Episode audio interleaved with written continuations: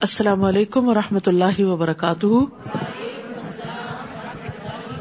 کیا حال ہے سب کا؟ الحمد للہ کل کے پارے کی اہم نکات استغفار، نعمتوں میں دوام کا سبب بنتی ہے۔ دعائیں اللہ سبحان تعالیٰ کے ناموں کے ساتھ پکار کے مانگے۔ دعا مانگتے ہوئے اس بات کا یقین رکھنا کہ میرا رب قریب بھی ہے، مجیب بھی ہے۔ مہمان نوازی ایمان کا حصہ ہے۔ دین کو سمجھنے کے لیے دل کے دروازے کھولنا ضروری نیکیاں برائیوں کو دور کر دیتی ہیں۔ جی ہاں قرآن مجید کے حروف کے ساتھ ساتھ حدود کا بھی خیال رکھنا چاہیے، احکامات کا بھی خیال رکھنا چاہیے۔ نیک امال کے باوجود اللہ کی رحمت ہی انسان کو جنت تک پہنچا سکتی ہے۔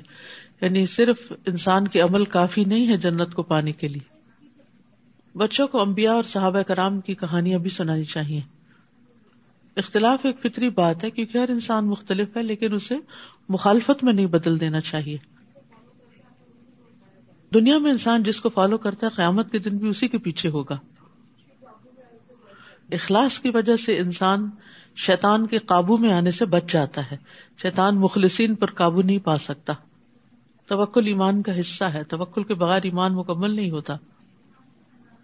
ایمان دل میں ہوتا ہے اور چور وہی آتا ہے یعنی شیطان وہی اٹیک کرتا ہے جہاں خزانہ ہوتا ہے۔ جی۔